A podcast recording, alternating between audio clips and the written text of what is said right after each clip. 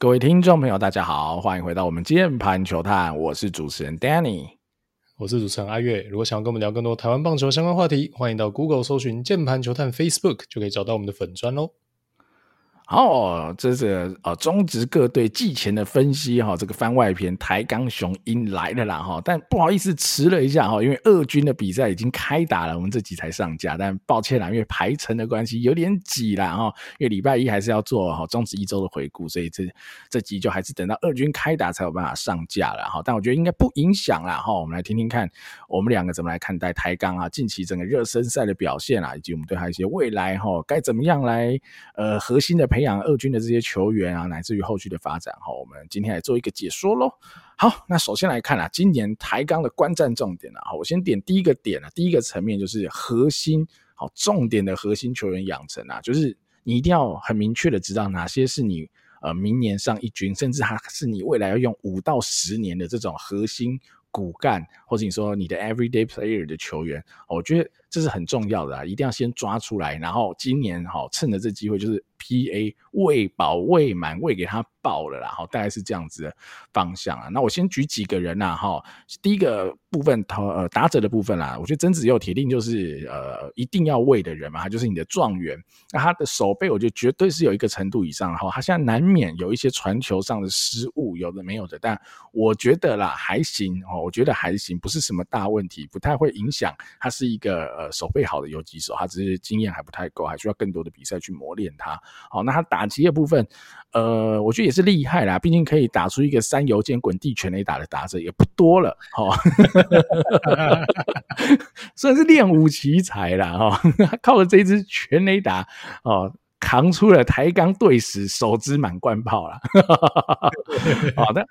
那我觉得曾子佑大家还是要再加油啦。以整个热身赛表现，当然都没有那么的好哈。不过他就是还年轻，还有机会再继续磨练。而且我觉得他当然啦，目前的安打，我们把那个 滚地全垒打哦先撇除掉了，他的安打大多都是短程的安打。那我还是希望他要有打得更远的企图心。其实他。还是有蛮多飞球的出局，然后就我看到他的比赛的话，他还是有这个想法，但我觉得都打得太高，以及就是 他的感觉击球出次是出速是没有带起来的啦，所以我觉得他可能要再修正一下。我希望啊，即便他不是那种全垒打型的打者，但我觉得他必须要打很多的长打。以及很好的手背，好才有办法 justify 他这个选秀状元这样子的一个呃一之一的这样子的成机会成本了哈，所以我觉得曾子佑一定是要重点培养的核心球员啊。那第二个呢？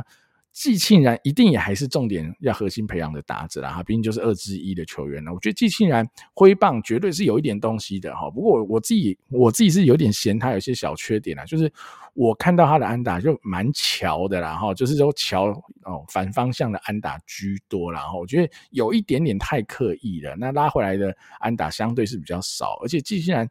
的长打真的又在更少了哈，因为。我觉得这样不太对啦哈，因为季庆然好歹也是一个大学生进来选秀的选手，而且他的身材嘛哈，大家看身材，相对应该是比曾子又发发育发展的更好了，比较是趋近于一个呃成熟选手的身材，然后我觉得他应该要有更多的长打，有更多的企图心的哈，我我对他的期待得是这么高，他才有办法去 justify 他加二之一的这个顺位哈，我觉得。他已经算是队上很会打的打者了，但我觉得需要再进步更多哈，才有办法扛起哈。他如果说他想要当未来台钢的脸，好，那我觉得他就需要再进步更多了哈。毕竟在整个热身赛看下来，我觉得还不太够了哈。但他绝对还是非常值得培养，而且也是必须培养的打者了。好，第三个我就要提了哈，在热身赛虽然完全没有出赛，因为伤势的关系，但是哦，就热身赛看下来，这个人台钢选进来是太重要了哈，就是胡冠宇啦。因为台钢老实说啊，现在内野防线有点洞破了，有点大啦，然后就二三游都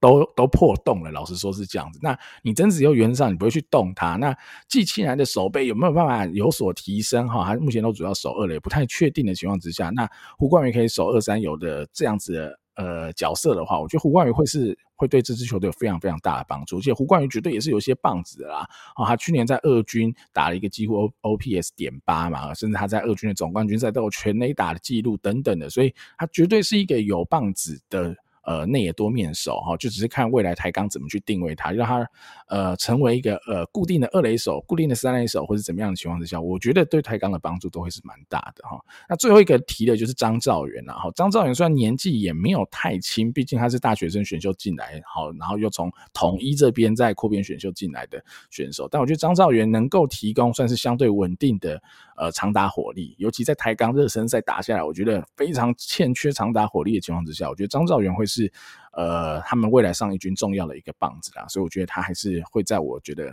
相对是蛮核心的球员养成的目标里。那投手的部分的话，我就直接是抓，我觉得未来有可能的。呃，一军的先发投手，好，那像是吴又成、陈柏青、黄少瑞啊、陈宇宏或谢宝琦等等的，我觉得他们应该都是今年在二军有呃很多的机会会吃先发，乃至于到明年的一军会有可能是一军的先发球员，然后那我觉得。呃，他们就是要看今年的轮值吃的怎么样了。那目前来看啊，我觉得至少吴又成的表现是蛮不错的。我觉得吴又成表现蛮不错。然后陈柏青也让我蛮意外的。其实陈柏青的均速比我想象中的来得更快一点哈，他都可以摸到一百四十出头的球速。那整体投下我觉得还不差。好，这两位我会蛮有兴趣的，看看他们今年在二军能够投的怎么样。好，我觉得这是第一个层次啊，就核心的重点球员。第二个层次我可能会看的是。呃，只有这个这几个球员不够嘛，哈，并且上去打就是要九个先发的打者嘛，哈，所以你还是有一个一军的队形啊，所以剩下的就是你要怎么去补齐这些一军的队形，哦，你可能是用选秀，哈，今年的选秀去补，或者是今年底的扩编选秀再去补这些东西，那就是呃台钢今年要去注意的地方了。那我只能说一个点啊，我先讲一个点，就选秀先讲在前面了哈，呃，火力目前看起来是台钢比较不足的地方，所以我觉得台钢或许可以在今年的选秀朝着去补强火力。好，为第一优先的目标来迈进。但是呢，今年有一个比较好、令人惋惜的时候，就目前啊，我觉得有蛮多好潜力高中生大物都说不选，哈，都都不出来了。像是古堡的孙艺磊啊，然后或者是你说像呃林家呃林家伟啊等人哦，他们都说他们不选了。哇，那我觉得这是当初哦，我以为他们一定会出来选的人啊，那就比较可惜了。所以台钢第一一。轮的最后一个位置，一支七可能就比较难捞到好这种大物的高中生选手了。那这就是后话了哈。那就是台钢要再更呃，在球探这块可能要再更去思考，看看他们要怎么去选来补足目前阵容比较不足的地方了。然后阿运怎么看呢？今年台钢的观战重点哦，我觉得这样不外乎就是顶级新秀的养成啊。哈，因为以现在毕竟只选了一次秀，选秀他们的一个策略上可能也比较偏向。呃，至少是选秀池子里面成熟度感觉是蛮优先的，因为以他们这个对高中生还有对大社选手这个比重来讲的话，那所以具有很高天花板的选手其实并没有特别的多。坦白讲，我觉得投打大概就是吴又成跟曾子佑一枝独秀，就是以未来的想象空间呐。所以，嗯，在你现在手上拥有的菜没有这么多的状况之下，我觉得吴又成跟曾子佑这两位的养成跟他们的一个进步的幅度，就会超级超级的关键哦，因为他们可以说是一太明显的一枝独秀了。那相对于别队来讲，你可能就更没有养坏的一个空间了，真的。因为如果说你在相对，我觉得跟味全比较起来，台钢的开局，我自己啦，我自己认为味全的开局似乎是优秀蛮多的。那在这样的状况之下，如果你手上少有的菜还出现了一些养成或是健康状况上的一个问题的话，我觉得是蛮不可承受的。所以我觉得台钢真的要超级超级小心的。对待曾志佑跟吴又成，尤其是吴又成啊，因为吴又成毕竟也是一个有有伤病的一个选手啊，那又是投手，以先发养成的话，当然就要特别的在意他的一个呃，包括体能还有健康的一个状况啊。那再来就是还是老话一句啦，很很老生常谈，但我觉得就是找出谁是沙粒中的珍珠。我觉得真的你都不用到珍珠，真的你找到比较大颗的石头就可以了，真的真的是这样。对，因为你前一两年在一军哦，真的应该很难逃被电啊。说真的就是这样子。那嗯，以魏权来讲的话，为什么我说魏权开局很出色？因为我觉得魏权开局，那你说呃选秀的池子跟那一年我们能选的人当然有差。但味全天时地利人和，我觉得他们拿到了蛮多舰队骨干的，真的蛮多的。然后天花板都是极高的那一种选手，他们拿了其实不少。哦，那当然后面还有蛮多旅外大物的回归，哦，也补齐了成熟度的部分。所以我觉得味全的开局，你说没有到超级高分，但我觉得绝对有这可能是八十分的。坦白讲，以新球队来讲，哦，但台钢至少第一年，我觉得看起来并没有补的这么的满意。哦，那要依靠说后面那一个台钢自己玩的那些选秀，就十几二十轮的那些人，有没有至少能出来几位堪用的一个人选？哦，这个可能就会很大幅度的决定他未来在一军哦，至少在前几年一军的一个成绩了。哦，那当然，我们觉得说，嗯，成绩以现阶段来讲，真的不是重点。就算是未来刚上一军，那个也真的不是重点。但台钢内部是不是这样做目标设定的，我就不得而知了。我可能他们看到，我觉得很难忍住，然后看到味全在这么短的时间之内就打进季后赛。哦，我觉得很难忍住，或很难太有耐心。然后以台台湾的这个职业球团的习惯来说的话，哦，然后还有包括以他们现在呃，至少以第一年选秀展现出来的一个方针来讲的话，我觉得呃，台钢可能也会是走类似像魏璇这样，希望尽快打出成绩的一个路线。那如果说你的目标设定是这样，如果在这个一年的一个二军赛季当中，哦，至少你投手应该要有工作嘛，可以找到吧？哦，至少要有堪用的牛可以找到，哦，不要求你找到陈冠伟啦，像味全一样，哦，这么不错的一个 closer，哦，但至少胜利组的牛棚应该得成型。那短期之内的打线，你的火力，哦，在刚上一军之后，一定是六队之末啦，哦，这应该是呃很难避免的一件事情。但是不是能在那一些不是主力打者的位置当中，哦，至少。在守备面上或在进攻层面上，哦，各自有一些稳定的卡住，而不要是一个呃找来找去找不到人的状态哦。这个可能就是他未来如果真的要在短期内一军有一些建树的话，今年在二军的赛季，他必须是优先把这些人选给找到哦。那当然，如果说本来就是愿意很有耐心的，呃，把人养起来，一军的战绩也都完全放推，如果是没差的话，或许。哦，这件事情并没有那么的紧急。哦，你可以更 focus 在所谓的新秀发展层面上，然后。好，那按照逻辑啦，接下来我们这一趴就要讲值得关注的新人哈。但台钢整队都是新人啦，整队都是新人。那其实刚刚重点人物我们也讲差不多啊，所以如果硬要我讲，如果你要我 narrow down 哈，再找几个我觉得特别关注，当然曾子佑呃曾子佑跟吴又成一定就是最值得关注的两位没错啊。但打者再多加一个，那一定还是季庆然哈。投手我可能就是对刚刚我讲的陈柏青比较有兴趣啦。季庆然我可以再补充一下，就是季庆然呃。就算他当时啦，好在大学是文化的游击手，但其实他现在选进来以后，我觉得啊，目前他不太可能卡的赢曾子佑，逻辑上是完全不可能的哈，因为曾子佑的手背还是真的比他好蛮多的哈。那机器人。近期的二垒手背，我觉得也是蛮，呃，可能也不如预期的啦，哈。所以在这样情况之下，我觉得我是非常期待机器人的打击要扬起来的啦，哈。手背我可能不会太多的要求，但季庆然有不错的速度，那他有不错的 contact，但我觉得他的一些小缺点要去修正，以及我会希望看到他更多的长打，哦，我觉得他会是。呃，台钢初期非常重要的打者，我觉得绝对没问题，会是。那只是说，我会希望他能打得更好，哈，不会是像夏日生赛可能打个二二二的成绩而已啦，哈。我会希望他有一个更好的表现。那投手陈柏青这边的话，我就觉得，因为当初。呃，台钢这边选秀的时候，我们是觉得哈，他的高中生投手其实拿的真的是蛮少的，他就只拿一个吴佑成。那时候其实还有非常多我们觉得蛮不错的 SP 素材，他也没有想要去选嘛。比如像是林兆恩，那你会说，比如说像是其他队选的啊，什么卢梦阳啊，和阮玉智啊，哈，甚至你说一些牛比较高中生顶级的牛尹柏怀等人，其实台钢都没有想要去碰这些高中生的投手啊，还是选了非常大量的大社的投手啦。那我觉得那就看看能不能至少。挤一到两位哈，类似像魏全养出啊林子玉啊郭玉珍这样子的方式哈，也养出一两个这样子的大社的未来可以吃到一军轮值的投手，那我觉得会是今年在二军非常重要的一个看点了。然后，所以我只能大概好就抓这四个，我觉得我可能会最有兴趣的选手，以及我觉得台钢呃最需要关注的新人了。然后阿月你怎么看呢？对，其实人选差不多就这些啦。哈。那我另外补几个人啦，就是像黄杰希或是林家宏这几个内野手，我也是会比较关注的。当然还有刚刚提到的胡冠宇啦。好，那因为台钢以他第一年的选秀来讲，他是极度偏重内野，他花了很多高顺位的一个选秀的顺位去选内野手。那我觉得这完全不是问题，因为你新球队什么都缺，你堆中线，反正这些中线人也可以转，我觉得是完全没有问题的。哦，只是说。以现在看到的状况来讲，我觉得这些内野高顺位的选手都各自蛮令人担心的，尤其在防守部分，我觉得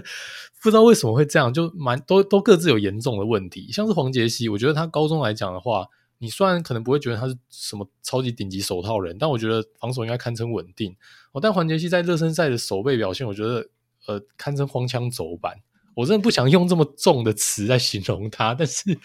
我真不知道为什么，就是他一个人就贡献了五次失误哦，在这个短短的一个热身赛的一个系列里面，而且就算不没有失误的 play，呃，我不知道他对飞球的判断发生什么状况，屡屡的看到他内野飞球接成扑接，就可能有一些状况，但可能这个真的就是要蛮依赖，就是教练团或者球团帮他做调整的，因为他不应该是这样的一个选手，然后，然后林家宏呢，就是呃。防守上，不然进攻呃攻防两端，我觉得看起来都没有很在状况内。尤其在防守端哦，就大家球迷有在讨论，然后就出现了一个蛮令人上金刚摸不着头脑的 play，然后就是这个 外手回传，然后他接到球其实蛮有机会 take，应该 take 应该是温系耶，结果他直接把球传出去抓后面那个人了。所以呃，但没关系啊，这个我觉得就还是要看长期啊。那但现在看起来他。面临的竞争其实也蛮强烈的，因为像在乙真子又卡死的状况之下，你可能机器男、胡冠宇哦，如果说伤愈归队，还有黄杰希这些人，其实位置都跟他重叠，我觉得可能真的在攻击层面吧，我觉得还是必须缴出更好的一点表现，因为我觉得当初呃他的卖点，我觉得其实攻击会是让大家蛮关注，觉得说是应该是有一些期待感。那季庆南既然抬杠用这么高的顺位选择他，你就是必须得把他当做顶级新秀在培养哦。但季庆南现在看起来哦。防守端，我觉得手套端问题真的大哦，在滚地球的一些判断上，就是我看他在内野的接球上面，坦白讲，我觉得颇担心的，因为我觉得蛮挣扎，因为他接球起来真的看起来是非常的不舒服，然后在球点的选择上，很多都是接到一个比较困难哦，弹跳上升点的部分，呃，会让我觉得他以现阶段他的能力跟他展现出来的状况，我觉得很难。想象他会是一军的中线的选手，对，然后这又让我想到说，包括前阵子的 U 二三，U 二三，呃，其实在那个国家队在国内也打了一些热身赛，我那时候也看到季庆南在守中线的时候有出现了一些，呃，我觉得还算蛮严重，或是让人家蛮担心他的状况的一些守备的失误，哦，所以我觉得如果说这些选手在防守上面有一些缺陷的话，那他的顺位又是如此之高，那你可能真的会希望他们在进攻端会有一些高的天花板的展现哦，因为我觉得现在看起来他们真的都不像是手套见长的选手啊，除了曾子佑，我觉得是呃颇有手背上的潜力之外，所以我其实也蛮赞同刚刚 Danny 说的，就是他说机器人机器人必须在攻击层面上打出一些东西。我完全同意，因为第一个你顺位是高的，第二个现在你展现出来，你并不是一个可以胜任呃所谓的守备核心上的选手。那我觉得确实不应该只甘于打一垒安打。坦白讲就是这样。我觉得对机器人的期待，不管是球团在这个顺位选你，还是其他本身拥有的天花板，应该都是要把球打得更强劲或是更远的。我希望呃是可以看到他发展出这方面的能力啦。好，那接下来我们还是要投打两边，我们还是再琢磨一下哈。投手部分，呃，就没有什么一二军轮值拆开哈，这台钢就只有二军轮值啊。好，那基本上我觉得就跟我刚刚讲的差不多，吴又成啊、陈柏青啊、黄少瑞啊、陈宇宏、谢宝琪，我猜想应该会是啊，今年他们在二军比较主力轮值的几位投手啦。我觉得基本吃局数的能力应该是都还 OK 啦。如果用热身赛的表现来看的话，那当然谢宝琪呃近期好像去当兵啊，所以没有。出来投，那我相信他还算是，应该还算是蛮保底的选择才对，因为台钢也是用非常前面的顺位，第二轮底就选了他嘛，我相信对他的期待也是非常高的。好，那我觉得就是让这些人尽量多投了哈，当然说你要控制局数没问题啊，比如说你要控制每个人天花板就是六十局哈，不超过六十局，我觉得当然没问题。但这些这么主力的投手，你就是要让他们能投多一点哈。我的意思是，不要说什么啊，有人只吃到三十局，有人只吃到四十局，有人吃到七八十局，那我。觉得就不太好，尽量都要吃的比较平均，比较多一点。那你剩下比较，呃，如果你说哦排不出来哦，Danny 这有五个人，一个礼拜可能只有三场比赛，排不出来怎么办？哈，我觉得也是可以用双先发的方式来做啊。哦，你可以一个投四局，另外一个投四局等等的方式，我觉得有很多方法可以把这些局数补满。那你说啊，其他投手吃不到局数怎么办？好，我觉得那都是后话。对我而言，牛棚投手本来就是顺位比较后面的东西啊，你一定要先确认好明年一军你能用的主力轮值有谁。好，我觉得这个比起你哦看到牛棚谁可以用谁好用，我觉得那重要的多啦。那而且你去投这些比较机灵哈比较少的这些局数，你一定还是可以看得出哪些人会是你明年可以用牛棚投手，我觉得也不会是什么大问题啦。好，所以呃，先发投手的养成一定会是最重要的，在投手这一块，牛棚就是真的是比较其次的问题的啦。好，好，阿云怎么看呢？投手的部分？哎，我觉得热身赛对台钢来讲最大的好消息，或是最大的收获，我觉得是先发投手部分，因为我觉得先发投手坦白讲，我觉得真的超乎预期。哦，虽然说你看他们账面成绩，如果你用老四队或老五队的标准，可能都会觉得哦，他们好像呃成绩不是很好。但这真的是一支新球队哦，我觉得他们至少能现在以热身赛来讲，他们组成了一个呃先发的轮子，就是刚刚我们讲的这几位，然后陈宇呃陈宇宏、吴又成、黄少瑞跟陈柏青哦，他们都能缴出一个呃可能在五局上下的一个投球的局数，局数也算是有拉长。那我们单纯看最传统的数据啊，防御率。大家可以控制到三到五之间，并没有崩盘的状况，我觉得其实是非常非常难得的，真的非常非常难得。而且大家不要忘记了，我觉得台钢在热身赛真的守备方面给投手的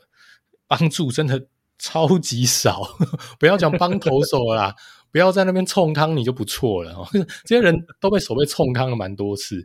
然后他们还是能缴出这样的一个成绩，说真的。超乎预期，我觉得表现的其实非常非常不错了。哦，那我觉得陈宇宏是蛮保底的选择。那时候在那个顺位选择陈宇宏，我就觉得，哎、台钢这个 pick 还不错啦，因为确实是需要有人来吃局数。好，那另外就是吴又成的养成速度就蛮关键的，因为其实你没有什么等他的空间哦，因为毕竟人就是这么多，你就是明年一军呢、啊，就可能就得上了嘛。你就不像是如果是这种老四队、老五队，你可能现在选进来。跟吴又成差不多样貌的选手，高中的一个顶级的投手，你可能还会有这样的一个本钱哦，让他关机啊，让他慢慢的调整啊，蹲个两三年再上，反正上面也没有空缺。我就像是我们上一集提到中信兄弟嘛，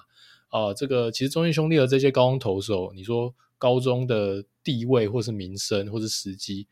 可能也都没有比吴又成逊色到哪里去，有一个一个也都在那边慢慢的嗷嗷待哺。但吴又成可能没有这个余裕啦，因为毕竟球团真的太新了，你势必是得卡一个主力的地位哦，所以呃，相对来讲压力真的也比较大哦，因为台钢可能呃未来马上上一军，就必须得把吴又成放在轮值里面了。那如何又是兼顾到他的健康的发展？又能让养成速度快到你明年马上就得用，说真的有点两难，因为这个目标其实在某些层面上或者大多数层面上会有一点点冲突，所以还蛮考验的哦，要如何去培养吴又成啊？好，那接下来我们再看打击的部分了好。打击的部分，我一样先排一个我心目中理想的恶打哈。先来带让大家体感一下。我先跟各位讲哈，我排这恶打的逻辑是什么？我没有在跟你管什么速不速度啊、战不战术啊、怎么样的。我就是要把哈，我觉得该吃最多 PA 的人就会摆在前面。啊，顺位比较后面的人可能就摆比较后面。哦，逻辑上就是要让我需要养的人能够吃到最多的 PA。然后你就说有差吗？第一棒跟第五棒、第四棒这样有差吗？哦，绝对是有差嘛。你一年可能就少了三十到五十个 PA。比如说你一棒跟四棒、五棒的这种差距，就不要说一棒跟八棒、九棒的差距，那可能就会更多的 PA 差距。那二军就场次已经不多哈，你差个五十个 PA，你可能就是少了，比如四分之一、五分之一的 PA 数了，那那差距是非常大的啦哈，所以我觉得这个你不要认为这小这种东西是积少成多了哈，所以我会这样排啦，一棒就是游击手曾子佑，好，我觉得没什么问题，二棒我会排季庆然，但季庆然要守哪里就会是一个。好，蛮痛苦的问题。我目前，我先跟大家讲，我目前可能会想把它定位在三垒，甚至如果要把它转去外野，我都不会觉得是一个很错的决定。但我觉得以目前啊现在的情况来说，转外野可能还早了一点。那只是说中线，我可能会倾向让别人去守啊。所以季庆然我可能会比较偏向三垒。那可能呃一个替补的选手会是林家宏啊，三棒我会排胡冠宇，我会让胡冠宇去守二垒。好，因为胡冠宇至少啊，在去年的时机上，在二军的表现上，绝对是有目共睹。我觉得他去卡一个这样子的位置，应该不会是什么太意外的东西。好，那你说黄杰希可能二垒，也可能三垒来做这个替补。那四棒，好，我觉得排一个创意。好，我我我想了很久，知道怎么排。因为其实 DH 这个位置，我觉得没什么好排的，所以我 DH 就是刚刚我讲这几个人里面，哈。轮休没有办法上场守备的，好，大家就轮流来打。你看黄杰希，好，没有守备就打 DH，OK。林家宏没有守备打 DH，OK。季庆然没有守备的时候打 DH 也 OK。好，反正我这第四棒就留给这些人去轮流打，哈，想办法就让这些人打到最多的 PA 就对了，然后那五棒我会放捕手，看你想要用的是张兆元，或者是台钢在三支一选的廖易安，我觉得都没问题。那其实吴明宏。呃，在热身赛打得不错，但吴明宏的年纪啊稍长了哈，等到台钢真的上一军，他可能要三十岁了。那所以我会把他的顺位排在后面一点点哈。他不是说不好，而是说我可能会想要把 PA 留给比较年轻的选手，让他们有更多成长发展的机会了。好，那六棒、七棒、八棒、九棒哈，我就没有很固定哈。但今天我们录音的当下，叶宝弟敲了一支全垒打，好，所以叶宝弟在我心目中的顺位往上，我就把叶宝弟排第六棒。哦，右外野手啊，黄炳阳最近打不错哈，一垒手第七棒，好，第八棒可能排孙医生左外野手哈，第九棒会排洪伟汉中外野手，好，洪伟汉热身赛打得很好哦，但是因为他真的不需要这么多 PA，我只是让他哦热个身手，稳定一下哈，不要说没有感觉了，哈，他就打个第九棒，让他可以稳定的出赛，大概是这样。我啦，我如果是我心目中的排法，我会这样排了哈。阿月你觉得呢？这样排法有创意吗？有符合到你的目标吗？呃，我觉得绝对是 OK 的。台钢的现况，你去纠结什么啊？第四棒要很炮啊，哦第五棒要打点，没有意义，真的没有，没任何意义啊。因为说真的，以这条打线来看，其实你说的人人选真的不多，往前堆吧，OK 的啦哈。以现在来看的话，我觉得选到张兆元哇，真的超级大补完。就跟我们那时候去年看到扩编选秀，我们简单呃录个一集，稍微评论一下。我们觉得台钢在这次在扩编选秀里面表现其实真的挺好的。好，不仅有这个像胡冠宇，大家都知道了嘛哈。那其实像那时候我们有觉得说，哎，像张兆元这样的一个选择，哎，真的不错，可能会发挥一些蛮关键的效果。我现在看起来，他不管在攻守两端哦，在这些学弟前面前，我觉得他能贡献的这个能力都算是蛮顶尖的，确实某种程度弥补了正规选秀。呃，可能比较少拿到的东西啦。哦，那另外就是说，刚提到了他们选秀以内野为重。哦，那现在当然都有些问题要修啦，但中线为重没有问题。但我现在担心的是说，你选进来这些人哦，觉得说有机会补中线，但如果说他们好像都没办法站中线的话，好，那你就还是得丢到角落去。那你还是得有一个应该说发展的计划啦。然后你选秀这样子选的话，就是外野的可用之兵会明显比较少。那但这不是什么问题，这就是你选择的一个策略，呃，一定会产生的一个成本。所以你们看看到说外野其实人选你很难排得出来，哦，真的很难排得出来，而且你都会觉得说，哇，这样的一个角落外野的火力 OK 吗？但我觉得现在台钢以他们阵容来讲，真的完全考虑不到那一点，真的就是把人填上去，至少让 PA 分给你觉得相对来讲未 PA 给他会更有价值的人，其实真的就阿弥陀佛了。最最最关键的，我真的觉得就是这些内野手的防守手套部分，真的想办法修一下，因为我我觉得他们应该不至于这么惨。那你说像是呃季庆然或者林家宏，我觉得他们至少棒子是应该是要有点期待值，没有什么问题。季庆然应该再怎么样，以手上的棒子来讲，应该都是现在创队这些元老里面算数一数二的，或是前几的。但像是杰西，我就比较担心。那如果说他在防守端是无法贡献，甚至带头闹事的话，他的棒子应该是没有办法去 cover 他 在防守这一端的贡献比较低的，他可能就会被顺位就瞬间排到很后面了。尤其是在台钢内野优先的选秀策略上，他受的竞争其实是很强哦。所以，嗯，我觉得目前看起来风险比较高一点哦。对他来讲，状况处境可能会。再更艰难一点，然后那我也确实也觉得说，以中线像胡冠宇，当然不知道他回来的康复状况怎么样，但以他过去几年，因为你今年就是打二军嘛，所以你就直接也没有什么一二军转换的二的问题，那以胡冠宇过去在二军的表现，谁卡得赢他？我觉得很难有人卡得赢他嘛。OK，所以那你确实就是季庆然、林家鸿跟杰西，你就要去分那个可怜的三垒跟 DH 的位置哦。所以，所以确实，刚刚 Danny 这个排法是 DH 让这些内野手去轮。呃，你可能会觉得哇，这个人打 DH 哦，好像不大对吧？但没办法，真的就是这样，因为毕竟他们呃前段比较好的 talent 都集结在内野，然后。就会有人被挤到板凳上。他们如果是外野手，那大家就场场先发；但偏偏他们是内野手，所以用 DH 这一个位置，让他们至少可以在打击上面可以稳定出赛。我觉得势必得这样安排，否则他们这几位互相重叠的状况之下，他们拿到了 PA 可能会很少。那我就就就觉得说，如果真的就让他们挤的话，但也不是不行啊。反正让他们自由竞争，输了就不要打。但问题是，就出现个矛盾啊，因为你就可能会发现说。有一些外野，你单纯只是呃上来填的哦，上来先 hold 这一年的，根本可能不在你未来蓝图里面的人呐、拿到机会你会发现都比一些你很前段选的那野手还要来的多，他们打席数搞不好是那一个根本不在你蓝图内的外野手拿到更多，因为你内野手太急了，好，所以我觉得势必 DH 这个位置是得开放出来的，然后。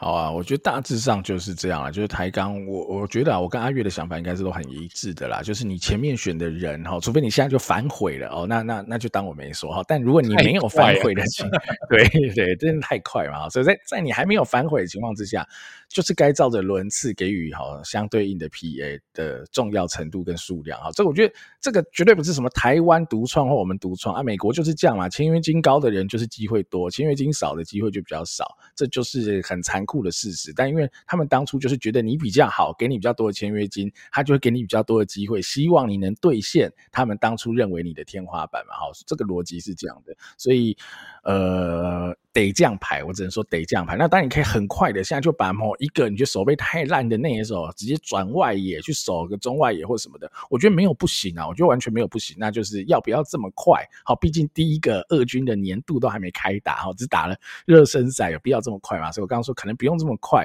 好，但是就会面临到就是很挤的问题了啦。哈，好，最后我们来做个结论了啦，我还是要说一个啦，哈。二军的战机真的一点都不重要了哈，养成才是最重要。所以那个打线怎么排哦？就像阿月讲什么需要打点的排四五棒，长打的排四五棒的时候，会上垒的排前面，腿快的排前面。一点都不重要啦，真的不重要哈，因为你的目标是一军的冠军吧，一军的总冠军，你怎么样能够最快的时间拿下一军的总冠军，应该才会是每一支球队的目标嘛，或是如何最快的至少挤进季后赛，我觉得也 OK 嘛，一个短程的目标。那在这样前提之下，二军的战绩真的不是重点哈，你怎么样能够最快的让你的这些 talent，你的 prospect 能够兑现出来，好才会是重点，所以养成才会是我觉得今年台钢最重要的重点，以及去找出啊他明年谁是一军好的主要球员，好这些才会是他们的重点啦。那另外一个点啊，一定要再讲，就是选秀真的就变成是超级重要，好，毕竟台钢就是只选了两次，再加两次扩编选秀嘛，这种二加二，